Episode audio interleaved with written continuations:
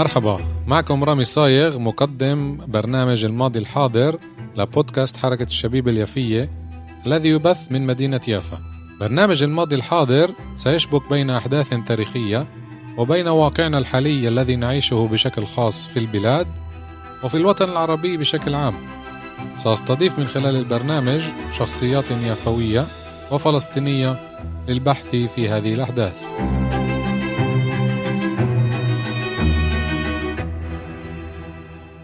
تحياتي مستمعاتنا ومستمعينا الكرام من جميع أنحاء العالم. معكم رامي صايغ حلقة جديدة الماضي الحاضر. اليوم حلقتي مميزة كمان رح تكون عن قرية مشهورة كتير بفلسطين انشهرت من عصور قديمة وهي من القرى المهجرة والمنكوبة من قضاء طبرية. رح أحكي عن قرية حطين عن تاريخها القديم وتاريخها الحديث.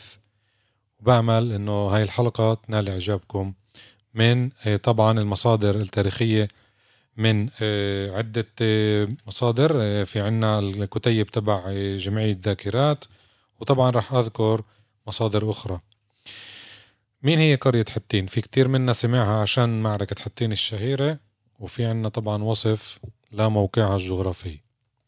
تبعد قرية حتين حوالي تسعة كيلومترات عن مدينة طبرية من جهة الغرب وتقع على طرفي واد صغير عند السفح الشمالي لجبل حطين وتشرف على سهل حطين. ولذا امتازت بأهمية استراتيجية وتجارية. وكما هو معلوم فعند سهلها وجبلها وقعت معركة حطين الشهيرة عام 1187 ميلادي حيث هزم جيش المسلمين بقيادة صلاح الدين الأيوبي جيش الصليبيين واجتاز بذلك الجليل كله وحرر سائر فلسطين. ومن الجائز أن تكون القرية قد بنيت فوق موقع قرية الصديم الكنعانية التي اكتسبت في القرن الثالث قبل الميلاد اسم كفار حطين كفر الحنطة. وقد عرفت بكفار حطايا أيام الرومان. زي ما قلنا قرى كتير قديمة عريقة ما قبل الميلاد. زي كل بلداتنا الفلسطينية. في سنة 1596 ميلادي كانت حطين قرية في ناحية طبرية وعدد سكانها 605 وكانت تعتاش على منتوجات زراعية مثل القمح والشعير والزيتون بالإضافة إلى الحيوانات مثل الماعز والضأن. في أواخر القرن التاسع عشر كانت حطين قرية صغيرة بنيت بيوتها بالحجارة و آه، بجانبها أشجار الزيتون والفاكهة وكان عدد سكانها 400 نسمة. أما القرية الحديثة فكانت على شكل مثلث وكانت شوارعها مستوية ومستقيمة. كان مركز القرية يشتمل على سوق صغير ومدرسة ابتدائية أنشئت نحو عام 1897 ميلادي أيام الحكم العثماني ومسجد لسكانها المسلمين. ومن المعالم الدينية البارزة في محيط القرية مقام النبي شعيب الذي يحج إليه الدروز في نيسان من كل عام. آخر الإحصائيات الرسمية عنها تعود إلى عام 1945 وتشير إلى أن عدد سكانها كان حينئذ 1190 نسمة يعيشون في 190 بيتا ويملكون أكثر من 22 ألف دونم. أقام الاحتلال على أراضي القرية مستعمرة أربيل سنة 1949 وبعد ذلك بعام مستعمرة كفار زيتيم. أما مستعمرة كفار حطيم التي أسست سنة 1936 إلى الشرق من القرية ومستعمرة ميتسبي التي أسست سنة 1908 فهما قريبتان من موقع حطين ولكن ليستا على أراضيها. انتبهوا واحدة انبنت زمن الحكم العثماني والثانية انبنت زمن الحكم البريطاني. اليوم موقع القرية مهجور. بيوت حطين مهدمة وتتبعثر أكوام حجارتها في أرجاء الموقع بين الحشائش البرية والنباتات المائية وأشجار التوت والتين والكينا ونبات الصبار. أما أراضي السهل المجاورة فمزروعة لمصلحة المستعمرات اليهودية بينما تستعمل الأراضي الجبلية مرعى لمواشيها. مسجد حطين مهجور ومئذنته سليمة لكن قناطره آخذة في التصدع. ولا يزال مقام النبي شعيب القائم على سفح طل تل قريب من القرية مزارا يقصده الدروز. هاي مقدمة للقرية وزي ما ذكرت هاي القرية انشهرت برضه بالتاريخ ما إيه، بعد التاريخ الكنعاني القديم. في عنا طبعا مصادر عم تحكي عن المعركة نفسها وعن كمان القرية زمن إيه، النكبة الفلسطينية. حطين في تموز 1187 ميلادي. ارتبط اسم حطين بصلاح الدين الأيوبي وبتحرير فلسطين من الاحتلال الصليبي وذلك لوقوع المعركة الحاسمة بين الطرفين في حطين في الثالث والرابع من تموز عام 1187 ميلادي. توجه صلاح الدين إلى فلسطين للمرة الثانية لتحريرها بعد أن تم إعداد جيشه في دمشق. كانت المعركة الأولى عند صفوريا. انتصر فيها جيشه جيشه وكبد الفرنجة خسائر فادحة. قام الصليبيون بتوحيد صفوفهم وحشد قواتهم مجددا عند صفوريا استعدادا لمحاربة جيش المسلمين والانتقام منه. قرر صلاح الدين أن لا يتقدم نحوهم واختار أن يستدرجهم ليسيروا نحوه. فيصلوا إليه من منهكين من طول الطريق وحرارة الجو وقلة الماء. بادر صلاح الدين بتحرير طبرية ونجح بعد حصارها ستة أيام. زحف الصليبيون من منطقة صفوريا باتجاه طبرية وكان صلاح الدين ورجاله ينتظرونهم غربي المدينة عند قرية حتين وهي منطقة غنية المرعى وفيرة الماء. وصل الفرنجة سطح جبل طبرية المشرف على سهل حطين وهي هضبة لها قمتان أشبه بالقرنين لذلك سماها العرب قرون حطين. وقد حرص صلاح الدين أن يمنع رجال الصليبيين من الوصول إلى الماء في ذلك اليوم الحار.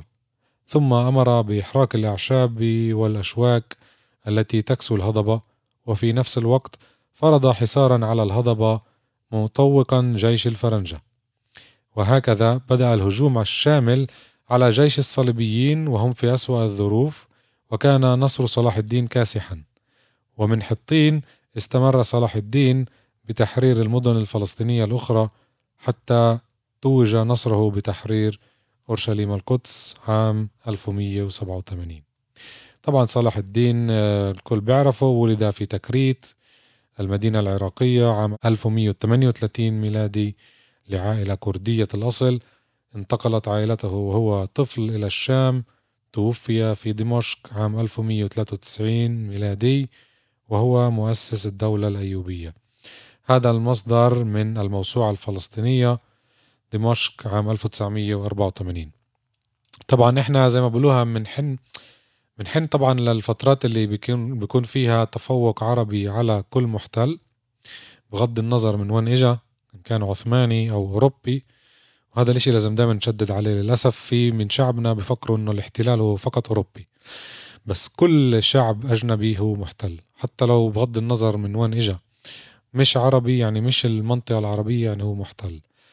هذا الإشي دائما لازم نشدد عليه. وطبعا الصليبيين هم محتلين زيهم زي الإنجليز والفرنسيين والعثمانيين والأكراد والفرس والمصريين القدامى الفراعنة واليونان والرومان.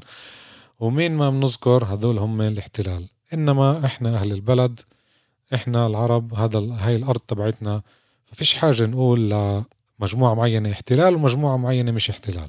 هذا غلط وتشويه للحقيقة.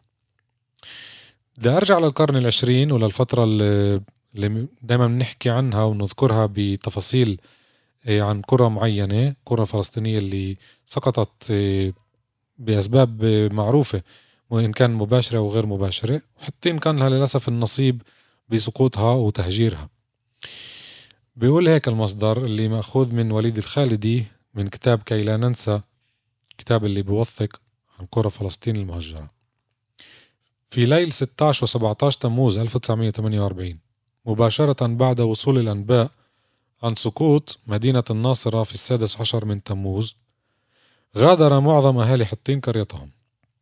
وكان ذلك بعد أكثر من شهر من المواجهات في تلك المنطقة بين السكان الفلسطينيين وقوات جيش الإنقاذ العربي وبين القوات الإسرائيلية حيث كانت قرية لوبيا المجاورة مركز المعارك هناك وشارك مقاتلون من حطين في المعارك التي دارت في المنطقة وفي الدفاع عن قريتهم.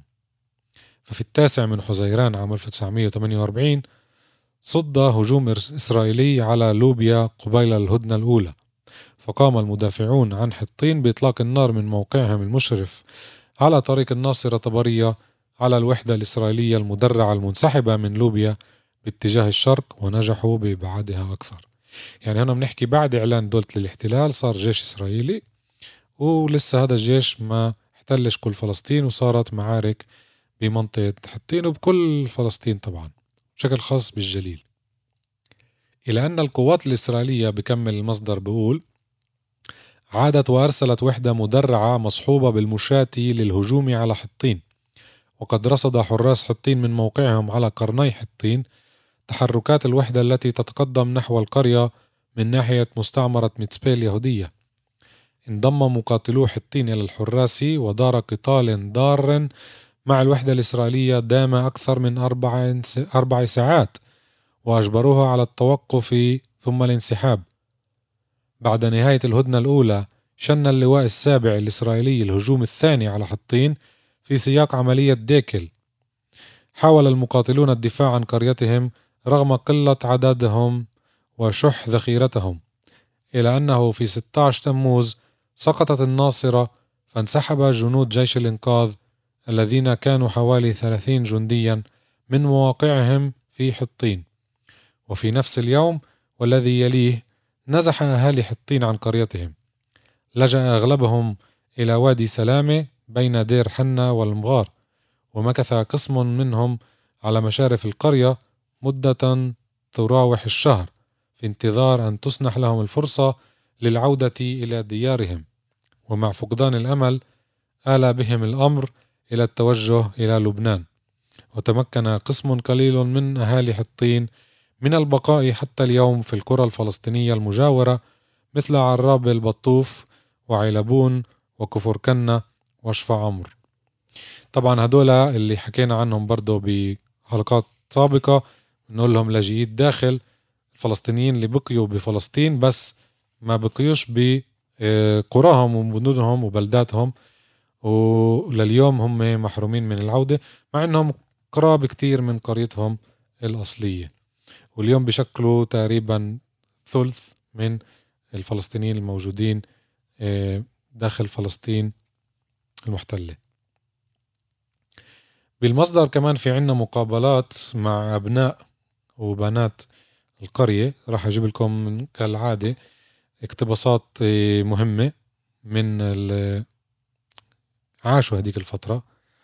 عندنا مقابلة أجراها أو أجرت أجرتها رنين جيريس من ذاكرات في آذار 2007 مع السيد توفيق حوراني من مواليد عام 1933 من حطين طبعا ومن سكان علبون اللي تهجروا لعلبون بخصوص العائلات بقول هيك بحطين كان في كتير عائلات عزام رباح شبايطة السعدية حوراني الدحابرة وفي عيلة صغيرة اسمها أبو سويد. أكبر عيلة دار عزام وبعدين دار رباح عشان هيك كان مختارين للبلد. واحد من عائلة عزام أحمد أبو راضي وأحمد القاسم من عائلة رباح. عدد أبناء حطين قبل الرحيل أو النكبة كان حوالي 1500 نسمة. بالنسبة للمدرسة بقول هيك أنا درست لصف سابع ابتدائي بحطين وبعدها كملت بطبرية. المدرسة كانت سبع صفوف بالأول كانت غرف مستأجرة وبالآخر بنوا مدرسة. كان عنا مدير من نابلس وبعدها من صفد ومعلم من لوبيا وحطين وطبرية. كانوا المعلمين مستأجرين بيوت بحطين. قبل ما طلعنا بمدة قرروا إنه بدهم يزفتوا الشارع بين حطين وطبرية. كان طوله خمسة كيلومتر. ومضوا على اتفاق مع مقاول بحيفا اسمه حسن شبلاق. كان عنده شركة اسمها شبلاق وعبد الفتاح. بتذكر إنهم صاروا يعطونا بالمدرسة عمليات حسابية عن هذا الشارع مثلا قديش طول الشارع وكم كوب بده وقديش التكلفة. زي الحلقة السابقة لما حكيت عن قرية برضه بقضاء طبرية اللي آه، كان يشبكها شارع بينها وبين طبرية وهاي طبعا حطين مجاورة لهاي القرية. وبنشهد بهاي الفترات التطور اللي صار بالبنى التحتية. بكمل بالشهادة تبعته لما بذكر أيام الثورة الفلسطينية الهامة بقول هيك كان الإنجليز يطوقوا البلد وياخدوا الناس على المعتقلات بطبرية. اعتقلوا أبوي ثلاث أشهر كان أكثر من 30 حطيني معتقل هناك.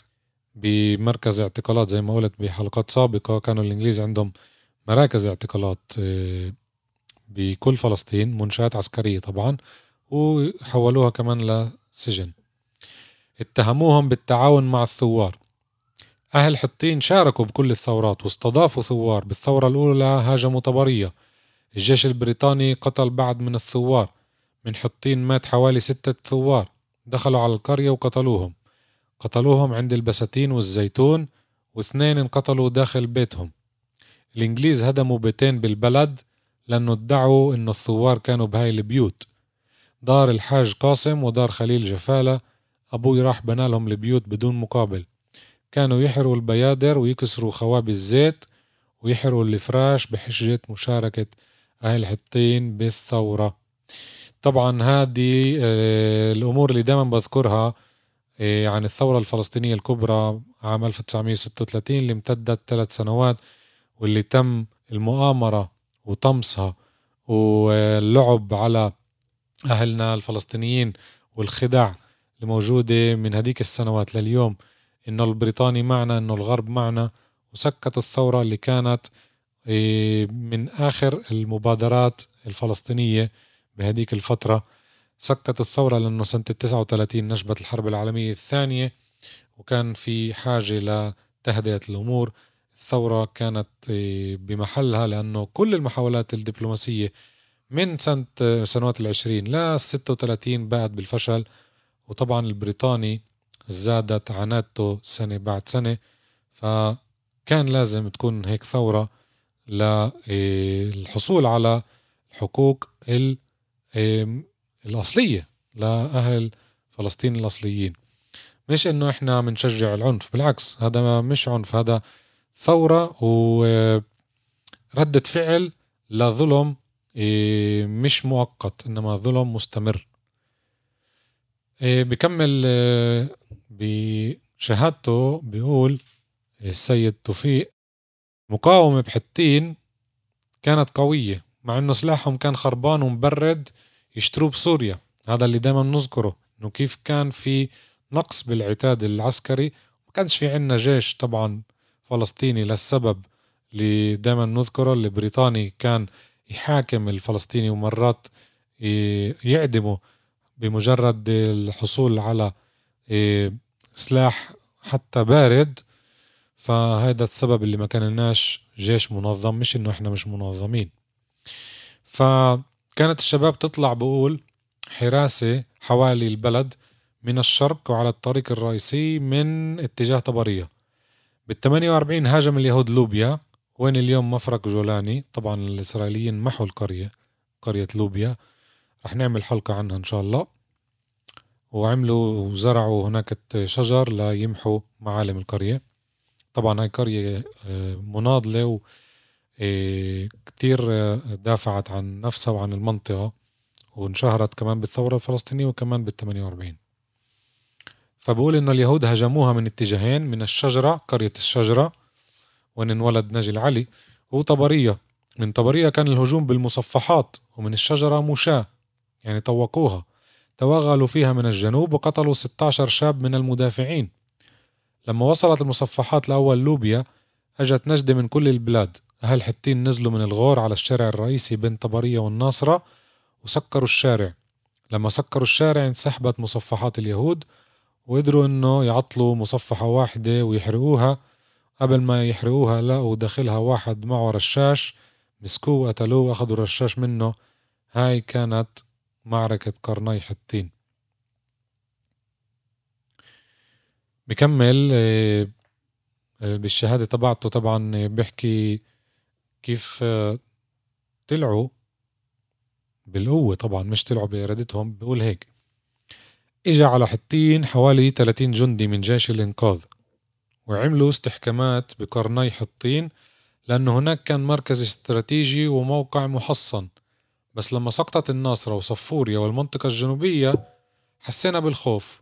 الثوار والجيش العربي انسحبوا فأهل البلد حست بالخوف وطلعت. أهل حطين ولوبيا طلعوا سوا. طلعنا بدون مقاومة. الناس كلها طلعت مع بعض. حملت فراشها وأغراضها على الحصن والحمير ورحلت. بقي حوالي ثمان تمن ختيارية. عاجزين. قسم منهم أولادهم رجعوا لهم حملوهم على الدابة. بس في تنين ماتوا وقبروهم هناك. من أهل حطين اللي استشهد أحمد الفياض ومحمود يوسف العثمان. استشهدوا بطبرية. وعلي مصطفى عبد الهادي استشهد بنصر الدين. محمد يوسف الحطيني قتل بمعركة قرناي حطين.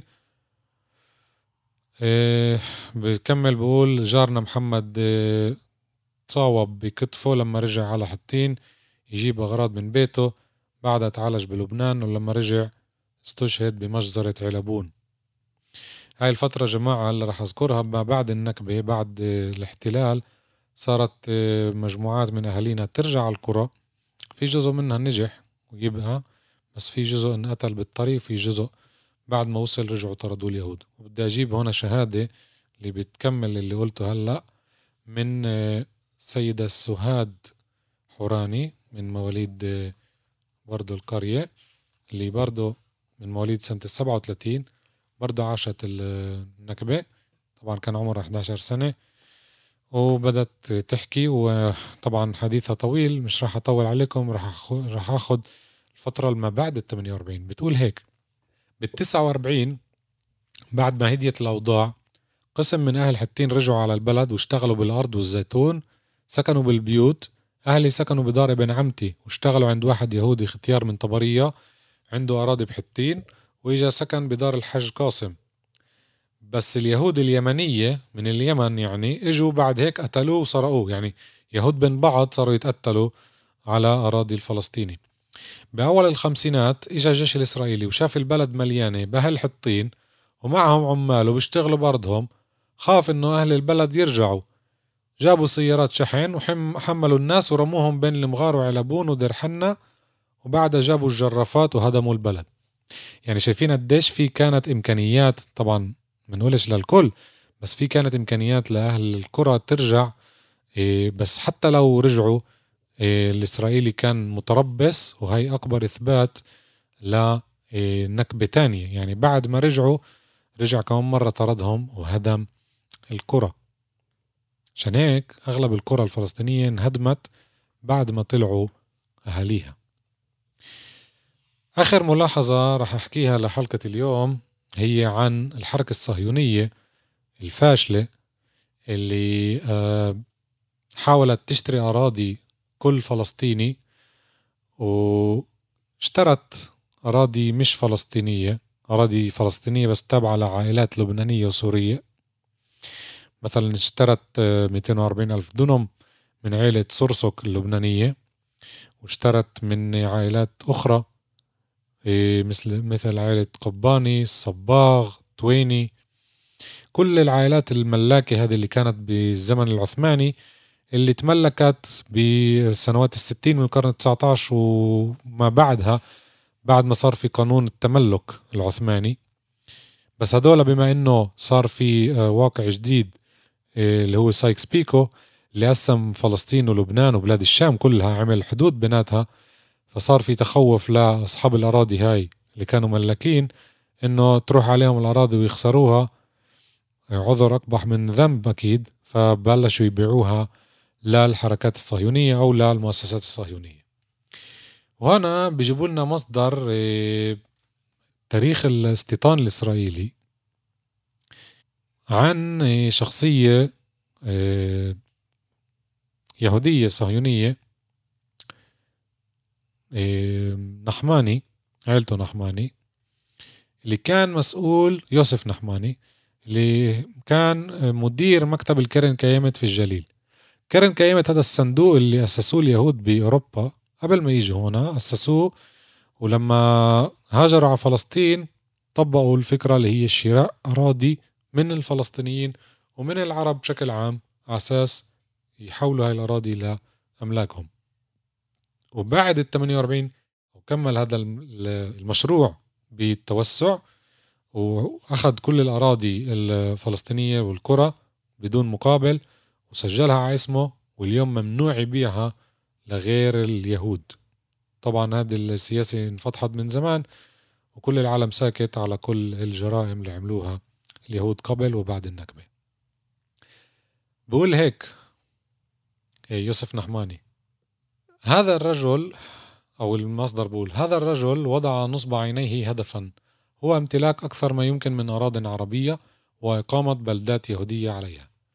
إن امتلاك أراضٍ فلسطينية من قبل نحماني وأمثاله من رسل الصهيونية نابع من منطلق السيطرة على الأرض لتحضيرها لإسكان اليهود. وكلما زاد شراؤهم نجاحا قلت أماكن الممكنة لسكن العرب. وأساليب الشراء التي كانت آه، مليئة بالضغوط والاستغلال والإغراءات والتحظلقات والمؤامرات مع موظفين بريطانيين أو إقطاعيين عرب وأتراك هذه الأساليب لا تدل على صفقة تجارية ساذجة ولا على بحث للسقف واق لمن لا بيت له وبالطبع ليست بحثا عن جيرة طيبة كقول المثل العرب الجار قبل الدار. تصف الصهيونية نفسها بالممزقة بين أهدافها الإنسانية واحتياجاتها الأمنية وكذلك يتحدثون عن يوسف نحماني الذي قال في مرحلة معينة أن الترانسفير للعرب هو الحل الأمثل. يعني مخططينها من زمان طبعا. فالمحاولات على أراضي حتين بدأت ببداية القرن الماضي يعني زمن الحكم العثماني بس الصهيونية ما كانتش راضية عن إنجازاتها بهذا المحل ورغم شرائها أرض إيه، بيقول السيد توفيق حوراني إيه، شاهدنا على النكبة إنهم اشتروا الأرض من قطاع لبناني اسمه مصباح رمضان ليقول لنا إن أهل حطين لم يبيعوا ارضا برضا. وطبعا بدعموا الكلام هذا بكتاب تاريخ الاستيطان اليهودي. بيقولوا نحن نتحدث عن محاولة فاشلة لشراء أراضي في حطين من قبل الكرن كيمت فبعد سبع سنوات من المفاوضات استطاع مكتب أرض إسرائيل أن يجمع 400 قطعة صغيرة مبعثرة في 39 قصيمة. وحتى بعد ذلك لم يتح أهل حطين للمالكين الجدد الاستمتاع بخيرات بلدهم ولم يتعاونوا معهم ويقول الكتاب نفسه مجموعة الاحتلال المكونة من 15 شخصا لفلاحة واستثمار الأرض في حطين تواجه مصاعب جمة. الأرض مبعثرة ولا يوجد ماء في المكان ولا يمكث العمال في حطين وإنما في مستوطنة ميتسبي. كل هذا يجعل العمل هناك خطرا وصعبا. وإذا رجعنا للنحماني فهو أيضا لم ينجح كثيرا مع أهل حطين رغم محاولاتهم الملتوية لاكتساب ودهم. وقد فضل والد السيدة سهام شبيطة أن يطرده النحماني من عمله على أن يبيعه أرضه. وهكذا دخلنا عام 48 ولم يملك اليهود سوى 147 دنم من بين أكثر من 20 ألف كانت لأهالي حطين. حسب أغلب الأبحاث لم تنجح الصهيونية بشراء أكثر من 6% في كل فلسطين. هيك بنهي الحلقة بقول إنه 6% من أراضي فلسطين قدروا يشتروها بطرق غير طرق الحركة الصهيونية. هذا إثبات على أنهم خططوا ليأخذوا الأرض بالقوة وبمجاني لأنه أهل فلسطين لم يبيعوا هذه الأراضي ولن يبيعوا هذه الأراضي. شكرا لحسن استماعكم. بحب تسمعونا على التطبيقات المختلفة Apple Cast Google Cast Podbean Spotify إحنا موجودين كمان بالفيسبوك. صفحة حركة الشبيبة اليافية صفحة عامة بننشر فيها كتير أمور عامة مش بس البودكاست. وكمان عندنا صفحة بودكاست حركة الشبيب اليافية على الفيسبوك. وحلقتي الماضي الحاضر انتهت لليوم. شكرا لحسن استماعكم. الله معكم